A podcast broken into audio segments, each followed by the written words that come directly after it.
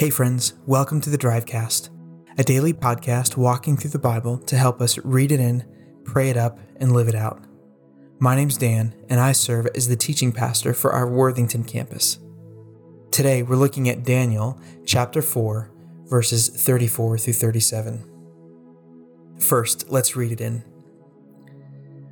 At the end of the days, I, Nebuchadnezzar, lifted my eyes to heaven and my reason returned to me, and I blessed the Most High, and praised and honored him who lives forever. For his dominion is an everlasting dominion, his kingdom endures from generation to generation. All the inhabitants of the earth are accounted as nothing, and he does according to his will among the hosts of heaven and among the inhabitants of earth. And none can stay his hand or say to him, What have you done? At the same time, my reason returned to me, and for the glory of my kingdom, my majesty and splendor returned to me. My counselors and my lords sought me, and I was established in my kingdom, and still more greatness was added to me. Now I, Nebuchadnezzar, praise and extol and honor the King of heaven, for all his works are right and his ways are just, and those who walk in pride he is able to humble. Well, chapter 4 ends in such a magnificent way. King Nebuchadnezzar's reasoning is returned to him, like we've seen in the last couple days as we've studied chapter 4. Uh, this was part of the prophecy that Daniel had for Nebuchadnezzar and his dream that he was going to be uh, kind of driven out in a kind of madness uh, and lose his uh, stature in his kingdom. In a way, uh, we see Nebuchadnezzar's humiliation. And I find this fascinating that uh, the Babylonian culture, which so idolized uh, mythic creatures and animals and gave them uh, almost godlike status, that Nebuchadnezzar becomes just like one of the quote unquote gods of Babylon. And there's this ironic commentary uh, that God's people have as we look and read what happened to Nebuchadnezzar and essentially see that he gets exactly what he wanted, and the Babylonian god compared to the Most High that Nebuchadnezzar will talk about. There is no comparison between the two of them. But he explains in verse 35 that he does, that God, Most High, does according to his will among the host of heaven and among the inhabitants of the earth, and none can stay his hand or say to him, What have you done? Ultimately, this is a comparison between the gods of Babylon, who Nebuchadnezzar embodies, and the God of the Bible. And there is no comparison between the two. Nebuchadnezzar knew that the Most High was in control and he was not. And not only did Nebuchadnezzar's reason return, but God restored in some sense. Uh, we're not sure exactly how, no detail is really given to us, but Nebuchadnezzar's kingdom is returned to him, or he is established again in uh, the eyes of his own kingdom. In verse 37, Again, Nebuchadnezzar praises and extols and honors God, the King of heaven, and acknowledges that God humbles those who walk in pride. And it's interesting to have a conversation about what actually happened to Nebuchadnezzar. Did he turn and trust the one true God uh, of the Jewish people?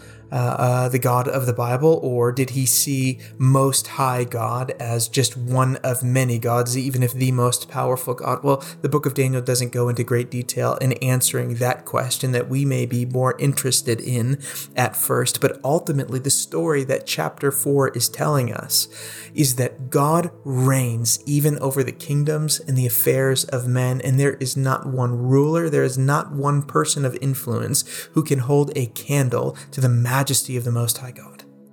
That is the sum total force of this chapter when we read it in its uh, entirety. Nonetheless, Nebuchadnezzar's story should be an encouragement to us. God is both just in his discipline and filled with grace for his people. Nebuchadnezzar learned the Lord's discipline.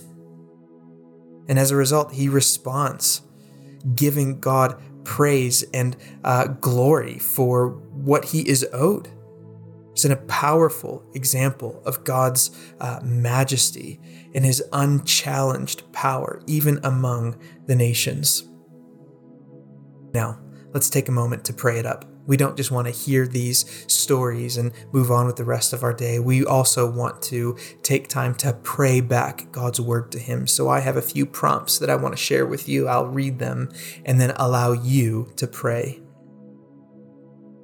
Nebuchadnezzar's story obviously reminds us of pride and the pride that we may have in our own lives. And the question is Have there been times in your life when you have uh, been overtaken by pride?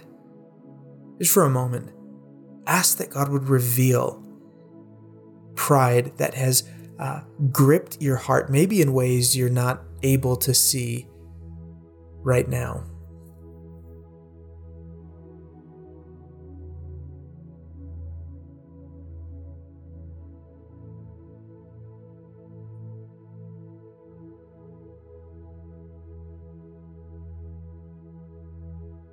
So often our pride is tied to the idols of our hearts and minds, and maybe even the broader culture around us. Again, like we've been talking about, let's take a moment and ask that the Lord would allow us to recognize what we may be bowing down to. And perhaps the thing we're bowing down to in worship is our own kingdom, our own desires, our own control ask that the Lord would put his finger on areas in our life where we may be uh, worshiping not something externally, but maybe even worshiping ourselves.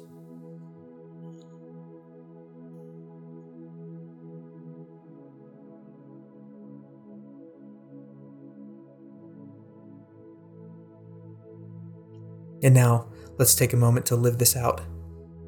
So often there are passages that call us to have a very practical application that we can take with us into the workplace or uh, immediately take with us uh, in the next conversation we have. And then there are kinds of passages that bring about a different response in our hearts and minds. They call us to a different posture before our God. And I think that Nebuchadnezzar's example for us calls to mind what attributes do we praise God for? Nebuchadnezzar, this pagan king, can look back and see God as the Most High, all powerful, who has no equal. How might we uh, come back and uh, extol God for his unmatched power and unending greatness? Friends, that changes the way that we think about Him, and that changes the way uh, we show up in uh, everyday moments of our lives because we worship one who is far greater than we could imagine. We worship one and follow one who reigns even over the kingdoms of men. Thanks for tuning in to the Drivecast. We'll see you back next week.